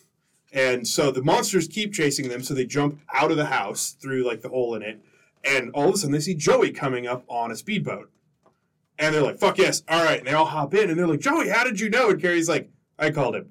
I knew we'd need help. Oh, You're all idiots. Because he had offered to help before, and Andy threw a massive fucking tantrum. She could not accept that he'd grown up. Back in the day, he had bullied them, and even though he apologized, said he was a little cunt, and he he was just jealous because they were always having fun together. She could not let it fucking go. Yeah. Petty met little bitch. like that. Yeah. Petty little bitch. But did she get in his boat? Yeah, she did. Of course she did. Everyone loves a boat. Not everyone. Especially when it's like your escape route. Yeah, Especially when the option is get in the boat or be torn asunder. well, yeah. I- yeah, yeah. Yeah. Anyway, so they get back to land and uh, they're talking to they're like, okay, so this is bad news. Like we could probably call the army in to like wipe these things out. There's clearly hundreds of them. Yeah, there's hundreds of Carl Wheezers around. And uh, Who's Carl Wheezer? it's from Jimmy Neutron. I don't know why Oh he keeps God. bringing it up I don't fucking know what that means. It's not even remotely important. don't I, guess who in the most I don't know tangential sense Jimmy Neutron that is. he's talking about another cartoon, it's relevant. But it's not relevant. He'll, He's it's wrong. already too confusing with the one cartoon. I just didn't expect anyone else to comment on it. I kept saying it at Zach specifically. Yeah. And you guys rarely ever listen to what I say. Oh, I always listen. Oh, I- Sometimes I, just choose to look the I other get way. that. I get that. guy. so uh, Carrie makes the realization that like uh, Nate and Andy are like, well, maybe we just fucking leave. Like, supposedly they figured out that parts of their soul were infected by DeBowen when Nate accidentally brought him back to life, reading from the Necronomicon, and that them being here is a bad thing. Like they should never have come back. And Carrie's like, Because he wants the bits of his soul. and Carrie's like, actually, for once, I'm kind of flipping the argument here. We have to go back. Uh, the earthquakes are basically keep releasing more and more of these monsters, and there's something called uh, God, what was it? It was like a ling, limus, litness, or lim- Oh, limnus Linden or earthquake. like but it's basically like an earthquake that releases so much CO2 from underneath like the water like it pressurized bunch of CO2 under the uh, a heavy enough surface will explode out like a volcano giving a massive ex- like sort of shock wave but then Mhm. floods the entire area for miles with CO2 as a cloud of it that will basically just blow with the wind and suffocate everyone it goes through because Hmm. it's a cloud that's of how the sheep died. yeah it that's wasn't what's the chemical that's what been killing. You know, we did not talk about the chemical corporation at all because they don't matter. It's not important. They're just a scapegoat. Yeah, they did not factor into the story whatsoever. Hmm. Hmm. Much like the guy at the bottom of the mine shaft. Not a big deal. It's just a minor. No, Anyways. he was not just a minor. He had a made like he was uh the lawyer for Whitley. Pretty sure he was just going back to find the gold. Yeah, so they're like if uh if Damien DeBowen is making these earthquakes, if he keeps doing, he's like, it will not only kill everyone in Blyton Hills, it'll kill everyone in the next town, and if it keep it, like if the wind doesn't change, it'll blow right into Portland and kill God knows how many people. Yeah. and they're like, so we got to go back. So Al basically calls his buddies in the military, and somehow finagles an attack helicopter. I don't, I don't know how he managed that one, but that comes up later. He's got connections, man. Yeah. Uh, You and have the sheriff evacuates the town, and Oh, uh, they also showed them pictures of the creatures. yeah, and, and they also that. blow up the. They, they get a bunch of dynamite and they blow up the chemical plant as a cover for what the natural disaster is, so they could call FEMA. because before they even go into the house and cause any issues, they want people gone from the town. Yeah. yeah. That makes sense. So they're eva- they want to them to be evacuated before it's necessary. Is Yeah. what they're doing. So they and everybody hated this chemical plant anyway, so they're like, eh, might as well. Yeah. Crack a few eggs, make an omelet. There you sense. go. There you go, Caleb. They're making Yeah, making crack the, a few they're making a nice Denver omelet right now. Where they're going. Out of people and monsters. Not where and the at. monsters are the ham. So You they, gotta burn a few villages. Every- everyone's kind of on the same page now. I, Uh, I, I prefer sausage in my omelet. Not that. Okay. Well, then you're not having a Denver, are you? Mm, No. No, no, no. Okay. Sorry. Anyway. So they arrange for Joey to show up with their car that has an oxygen tank fitted to it, so they'll have somewhere to go if the Earth the CO two eruption does The Amber happen. Chevy Vega. has Yep, an in their. Chevy Vega with racing stripes. Uh, and then the three kids and Tim go to the island where they they dick around for a little bit because they're kind of dumb. Uh, Yeah, sounds like it. and then they promptly get into a truly massive, long running, like 50 page fight.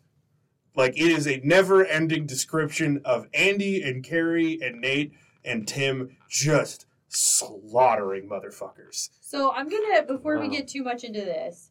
At this point, Nate still sees and talks to Peter, but Uh, Peter is getting a base. little bit more antagonistic about things, like Yeah, less, he starts showing up as a rotting corpse less making jokes, more "Why are you doing this? Is stupid. Who put Andy in charge?" kind of a thing. yeah, he becomes and very also, derisive. we have learned that before Peter killed himself, he called uh, Carrie, and she was like drunk because she's an alcoholic and was partying and was like, "Oh, I can't talk right now. I'll call you later." And two days later, he was dead.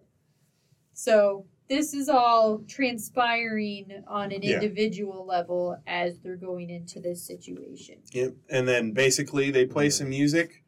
Again, not a not a smart move. Uh, all the Weezers show up as they start fighting their way up to uh, the location where they expect that Damien DeBowen is waiting for them, and they fight like there's like uh, An- Andy has a pickaxe and a shotgun. She's slaughtering them. Carrie gets over her fear of using guns and just shoots a, a lot of people. Uh, Nate uh, does what any good coward does and jumps out a window and gets in a boat and runs away. Nice. Can't blame him. Perfect. Can a little bit. Yeah. I mean, not great. Definitely when you agreed to come on a giant fight mission to stop the end of the world halfway through, just deciding, no, fuck everyone, I'm going to go. Not cool. I mean, You uh, you could have not come in the first place. That would have been a. Yeah, when he bailed, I was like, I'm not shocked. But so t- in his but defense, in his defense, change- people Peter has minds. been It's, it's spent great- the no. entire time No, no, no. in his ear. basically screaming, "You need to run. You can't survive. You're gonna die." Andy got you killed. El like There's no way you guys antagonizing him until all of a sudden, like there, he's on the boat escaping, and the boat flips over from the one of the earthquakes. And when he gets back in the boat, Peter fucks with him, like just to be a dick. And it dawns on Nate that Peter's been fucking with him the whole time. That it was basically all for like I don't. And then he has a realization in the boat, but he does not say what it is. He just knows he's got to go back to the yeah, house. he heads back. He while the fight is going on inside, he starts finding like he goes and finds the tooth. He goes to all the places the runes are at and starts taking things out of them. And realizes uh, as he goes, he manages to sneak around while the fight is happening and gets into DeBowen's uh, attic. where- Well, no, first he just goes down to the living room. And Oh, right. he's waiting with the gun when the cloaked figure that they've been seeing in the window comes down, pulls its hood back, and it's fucking Peter. yeah, and he looks to the right, and Peter's ghost is like, well, this is awkward. Yeah. Huh. and then we literally uh, never hear from Peter's ghost again, nope, just disappears. which is weird because it's slightly later revealed that's not Peter's ghost. Yeah. Nate's just crazy. Yeah. And so, anyways, the next time we see Nate, he is in the attic, tied to a post with a gag in his Yeah. mouth. Uh, but so Carrie and Tim and. Andy basically use the trap Just door.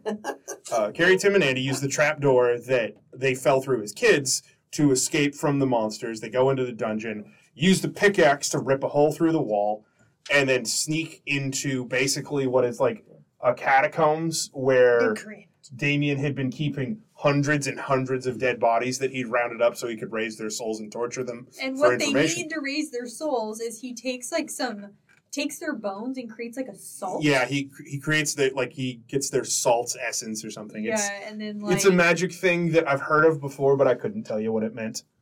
Uh, either. but they also find a coffin glucose. named Damien DeBowen, and they're like, "Well, his body was Oh, never souls. found," and they open it; it's full of gold. They found Damien DeBowen's pile of gold. So naturally, you take a few bricks of gold. Yeah. Yeah. They throw it in the speedboat, and then they go up to confront uh, Damien because now the Weezers have fucked off. Like they lost sight of people for a while, and they just dip. They get bored pretty easy, apparently. That makes sense. Who doesn't?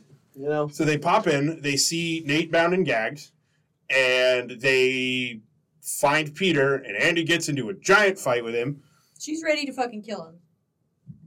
and Carrie really doesn't want her to, for obvious reasons. Like she thinks it's their friend Peter. Prior to them coming up, though, when they were sitting in the little cellar, and again, there's nothing that precedes how this awareness came to be. But all of a sudden, Andy says, Hey, Carrie, remember when you said that Peter used to write you letters and earlier you just happened to stick one Oh, of his right. letters in your back pocket?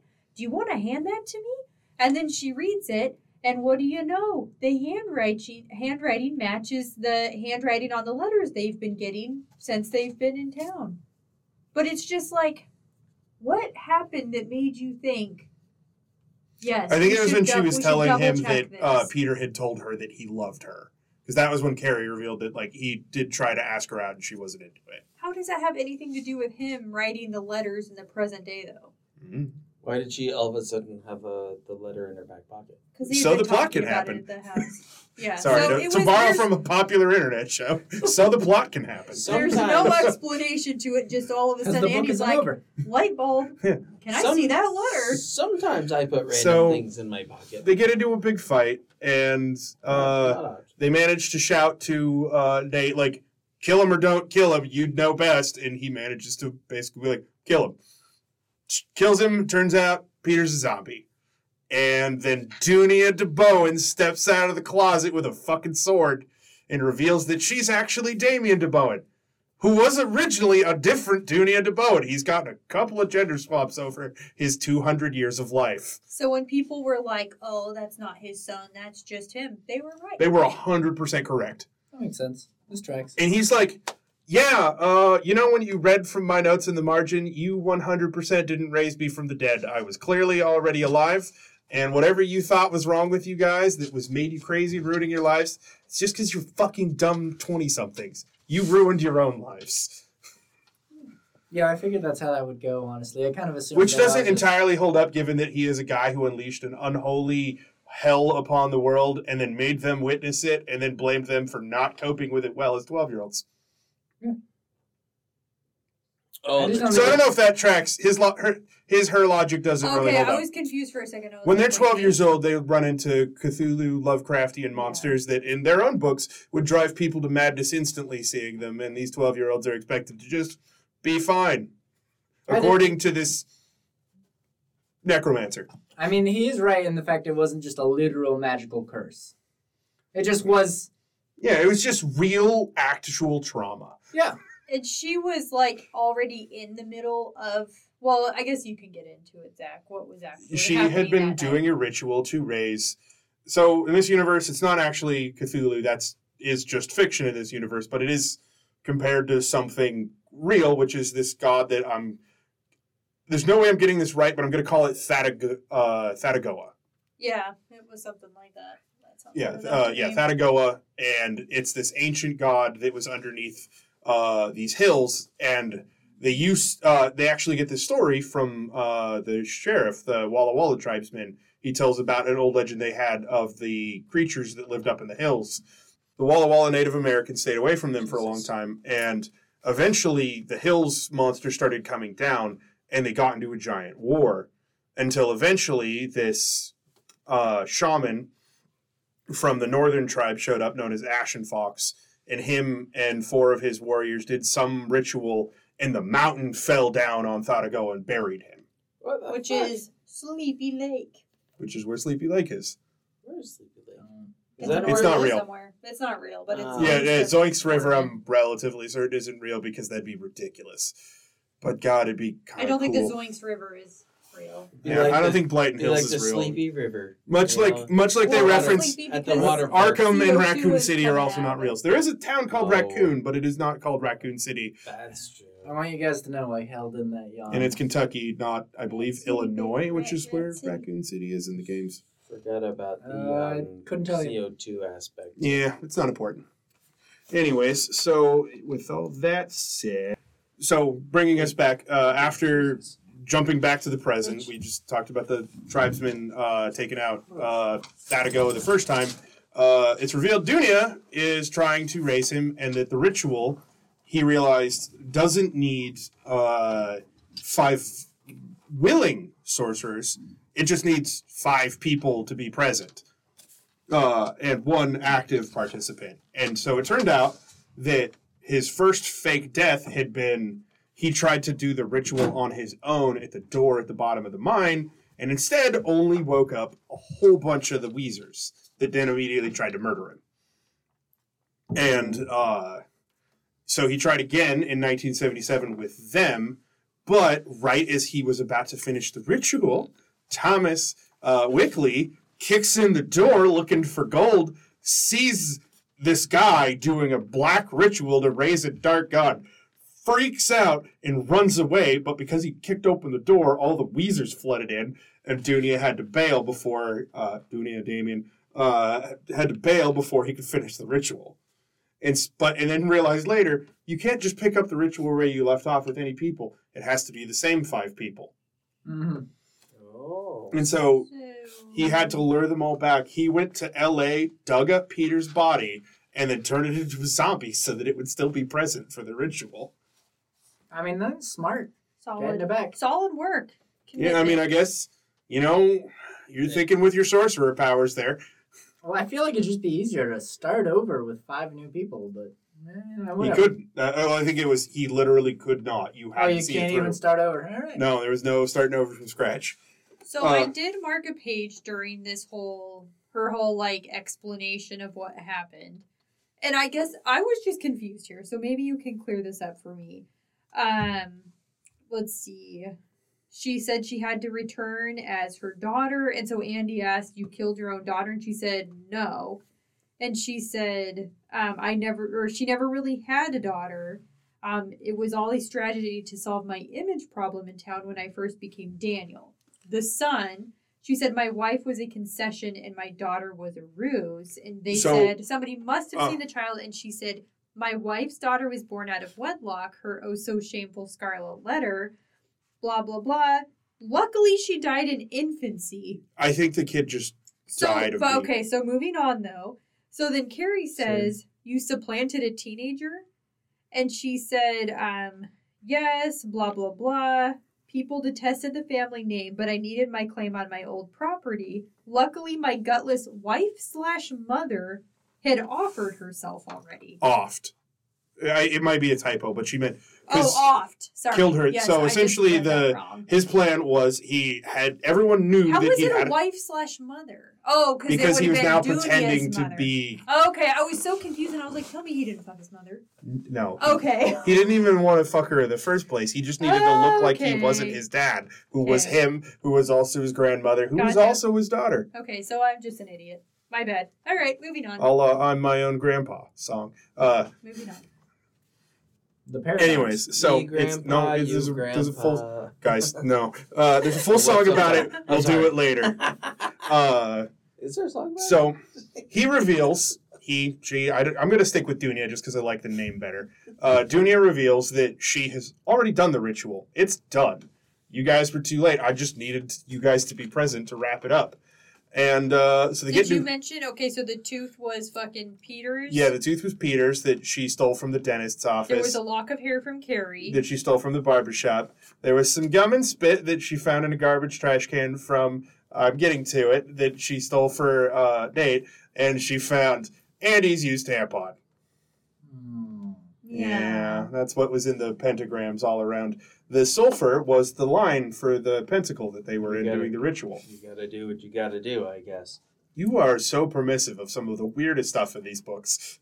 I'm just saying. You have said you just got to do it so many times. I'm so worried about you. Well, I mean, Sometimes- it's I mean, desperate when times push call comes to for shove, desperate Casey's times When you're for looking desperate for. DNA, Desperate you'll measures. take what DNA you can get. I was expecting you to say use condom, but here we are. I Uh, mean, they because were Andy- like pretty they, young. they were the oldest of them was Andrea. thirteen. I guess I- unless well, you depending on whoever. know, I mean, you're I just usually expected it jerking to off come into a sock at that point, are you not? What? All right. I've All never. right, no, no, I I'm guess I making missed what you this Stop. a Wait, a, statement. something about a sock. God damn it. I've never once used the sock. Jizzed I in- don't understand how that is a common thing. Because Just- it collects the mess. jizzed into a sock. That's so much rug burn. I. Uh, Maybe you just hold it around the tip. I don't know. I know. hate this. oh, I have jizzed into a sock for sure. oh my god. Did it Well, rub uh, Well, no, there's a technique. You don't. You know, Son of okay. Anyway, She summoned the dark god. It's gonna get out of the lake in a minute. no, it's your friend. There's no cum socks involved. Caleb, It's Caleb, you totally did- unrelated. You did it wrong. I've Andy- never done it. Andy and Dunia get into a sword slash pickaxe fight that is pretty close, actually. It's the first person to give Andy a challenge this entire thing, including a literal army of demons. I feel like honestly, I feel like a full size pickaxe is really bad against a sword. It's not great, but Andy's a better fighter. Yeah. Uh, and it goes until the Weezers start breaking into the room while this is happening.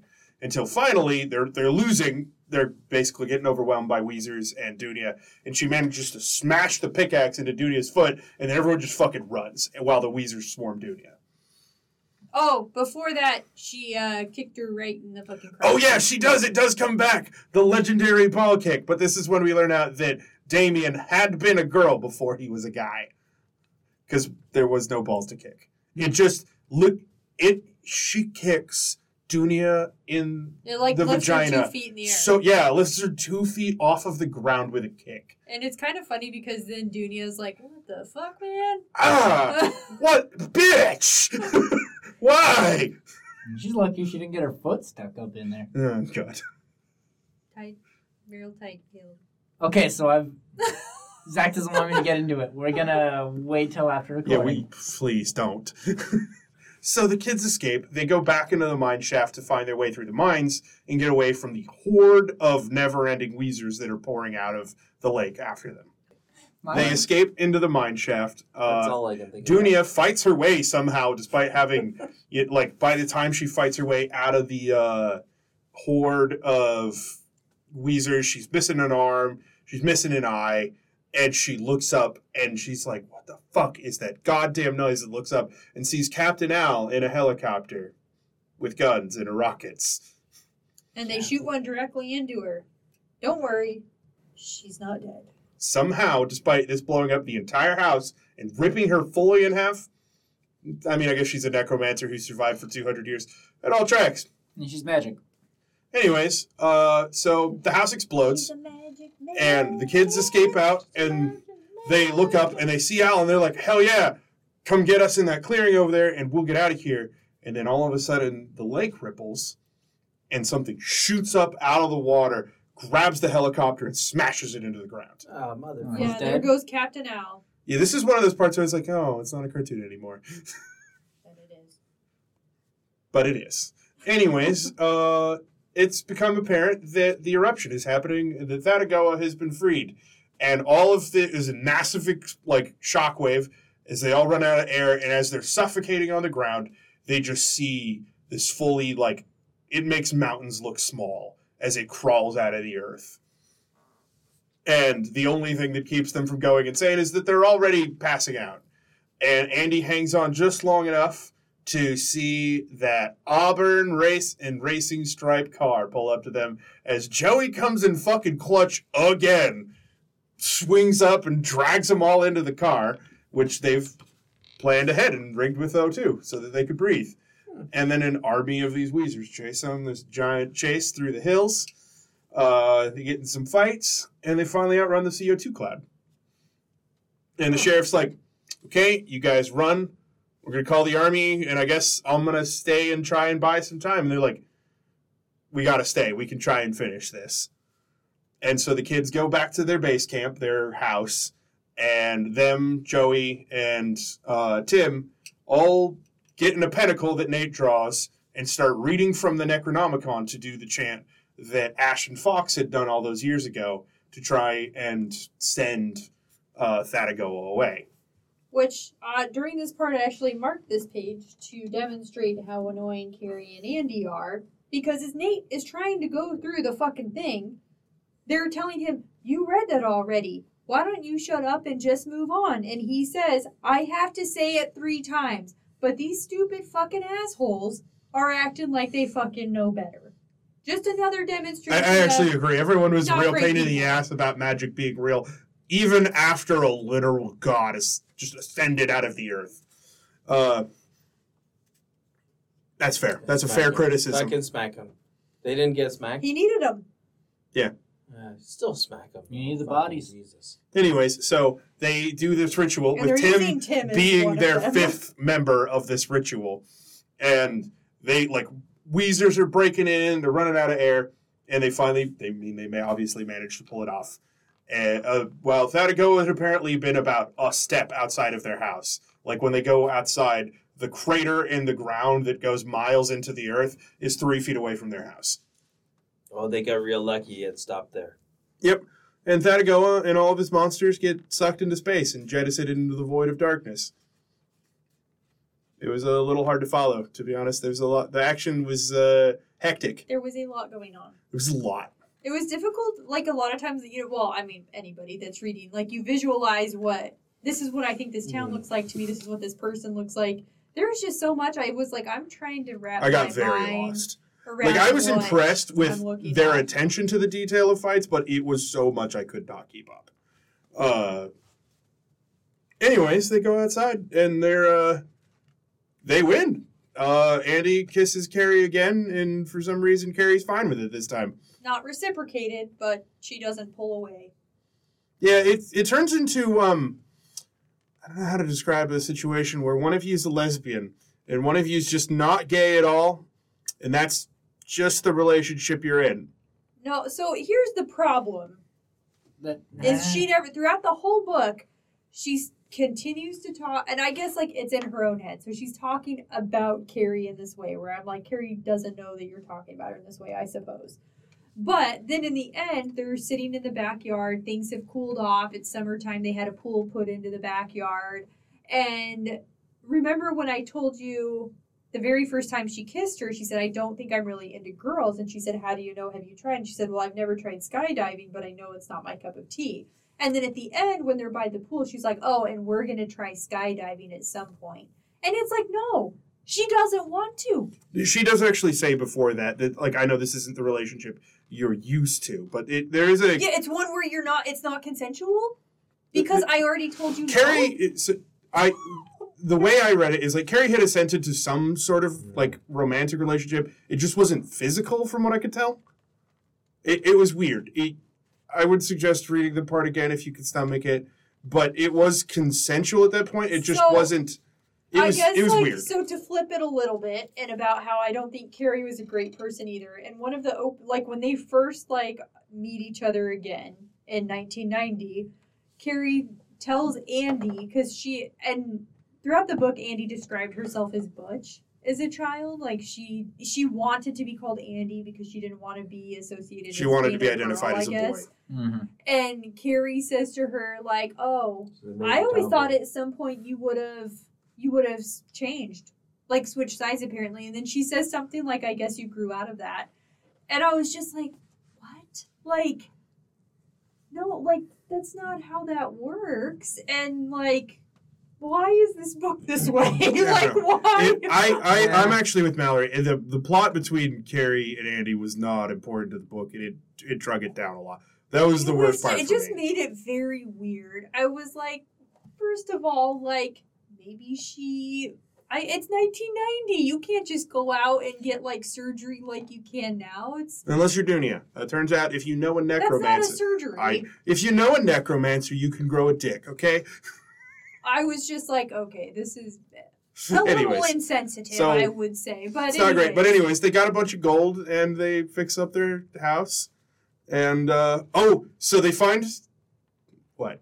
what you're not going to talk about Tim? I'm gonna. Okay, That's the very last thing. okay. So it flashes back to the lake where they found the gold, where the boat had been blown out of the water, and they notice and a bird, a canary specifically, lands on it, and he's like, "It's like, yeah, of course he survived that. He spent a whole day as a mine shaft canary." and then all of a sudden he's scared off by him bursting out of the ground. And Dunia, with one arm and half of a skull, pulls herself out of the ground and looks around. It's like, "Fuck, did I miss it?" Because all she wanted out of life at this point was to see a god rise because she'd been alive so long she was bored. All she wanted was this, and she didn't get to see it because she, she was buried in rubble the whole time. Serves her right. Yep. It does serve That's her right. Anyways, that's the last time we see her either.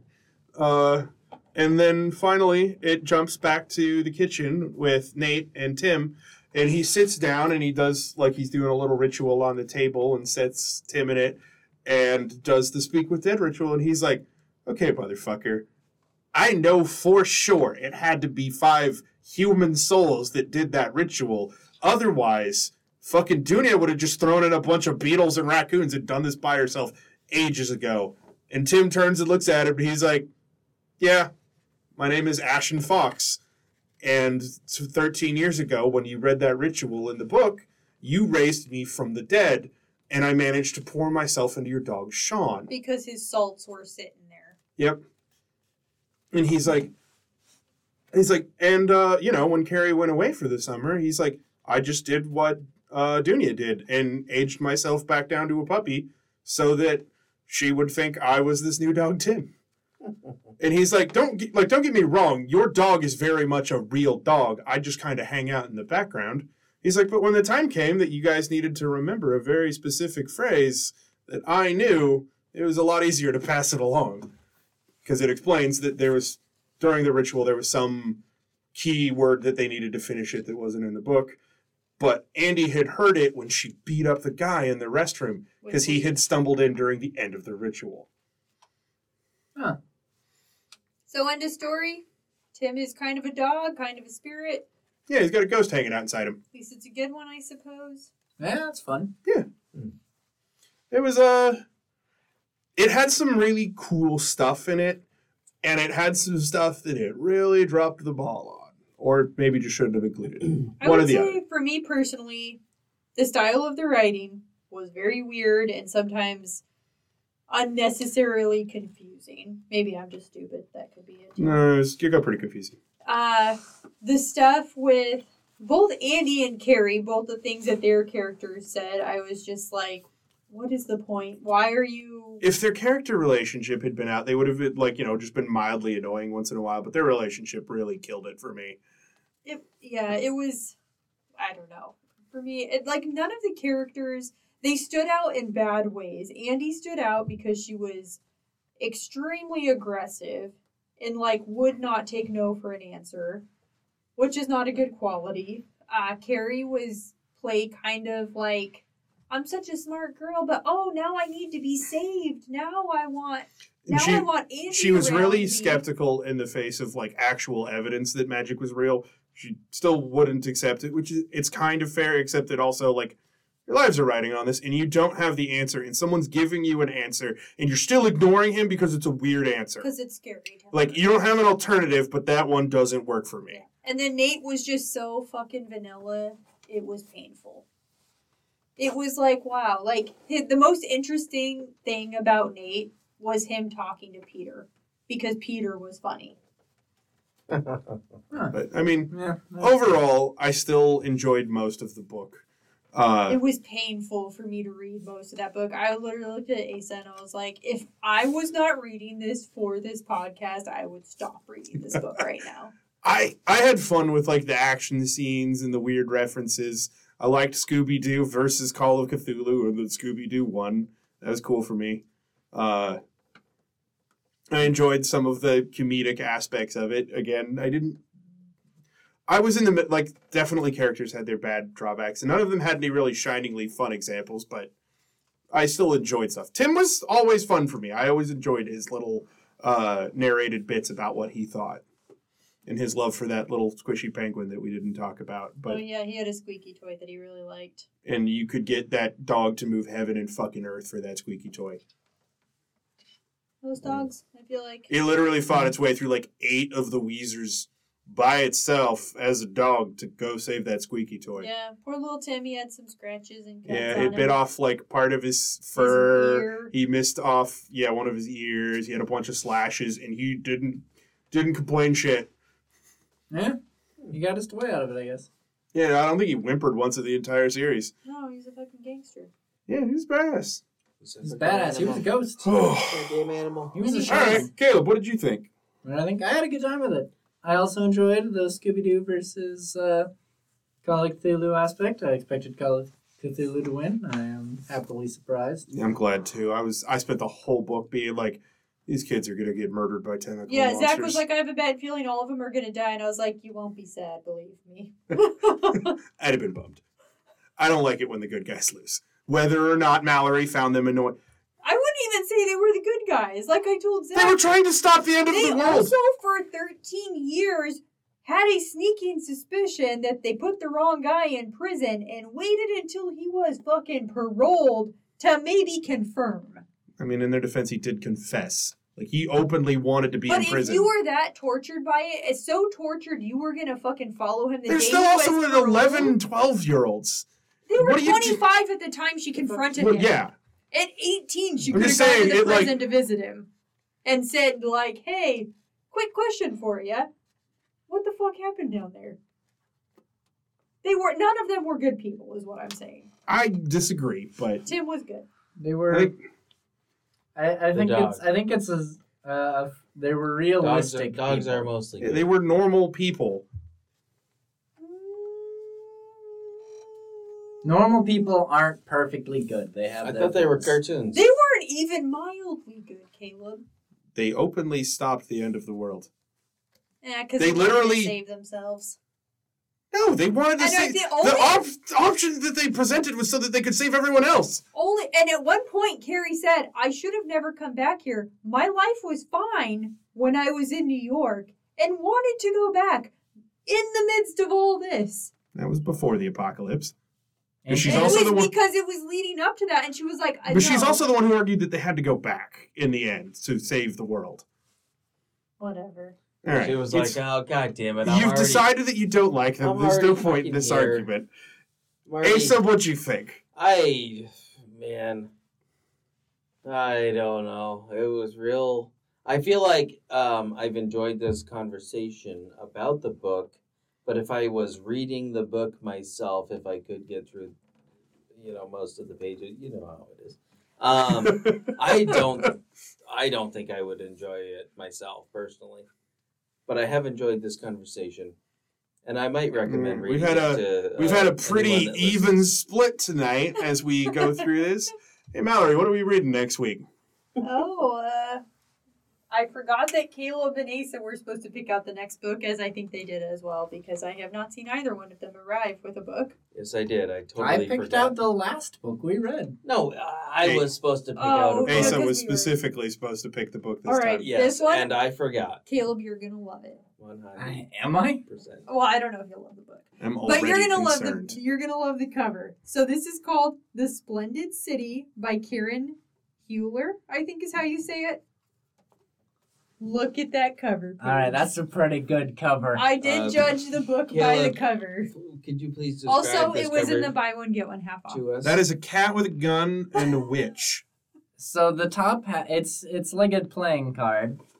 Uh, and the top half is a cat with a gun, and the bottom half is Yeah, a uh, witch. When we started talking about Margot in the closet, I was like, "Holy shit, this is fucking weird." Oh, I mean, that's not What? a shotgun. Is that a six? that What'd little say? bitch. I don't know. I'm trying to figure out. I, What this, I think it's a. I think it's a hieroglyph, man. I don't know. I'm trying to figure out what number this is. I couldn't Oh, I think ya. there's a witch in it. So I it think it's a three, some a witch- six, it and a might Be a witch symbol. Yeah, it looks like a three, six, and seven of witch hats I saw a fifty. playing card. I see fifty percent. Unclear. I think at the top. Top right. All right, Lisa, everybody. I Well, will slap you. that was books with bastards. Uh, yeah, I hope you guys all had a good time. And uh, Mallory, what is your uh, what is your chant to summon your dark god? Good. I locked her up hard. This was going to be a tough one, and I knew it was going to be a big ask. I've been to spend this whole session trying to figure out what I was Light going to as a feather, stiff as a board. Light as a Ooh, feather. classic stiff a the craft. Oh my god! it came back. so weak. It was so weak. He did it. Tried so hard. Is your ancient god a loon? He summoned the loon god. He only answers to the god of birds. Ah, fuck. No, I don't know. Caleb? uh,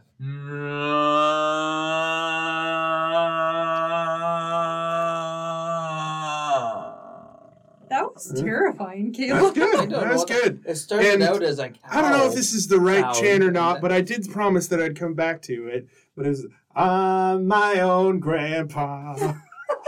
I'm my own grandpa. Yes, it's funny, I know, but it really is so. I'm my own grandpa.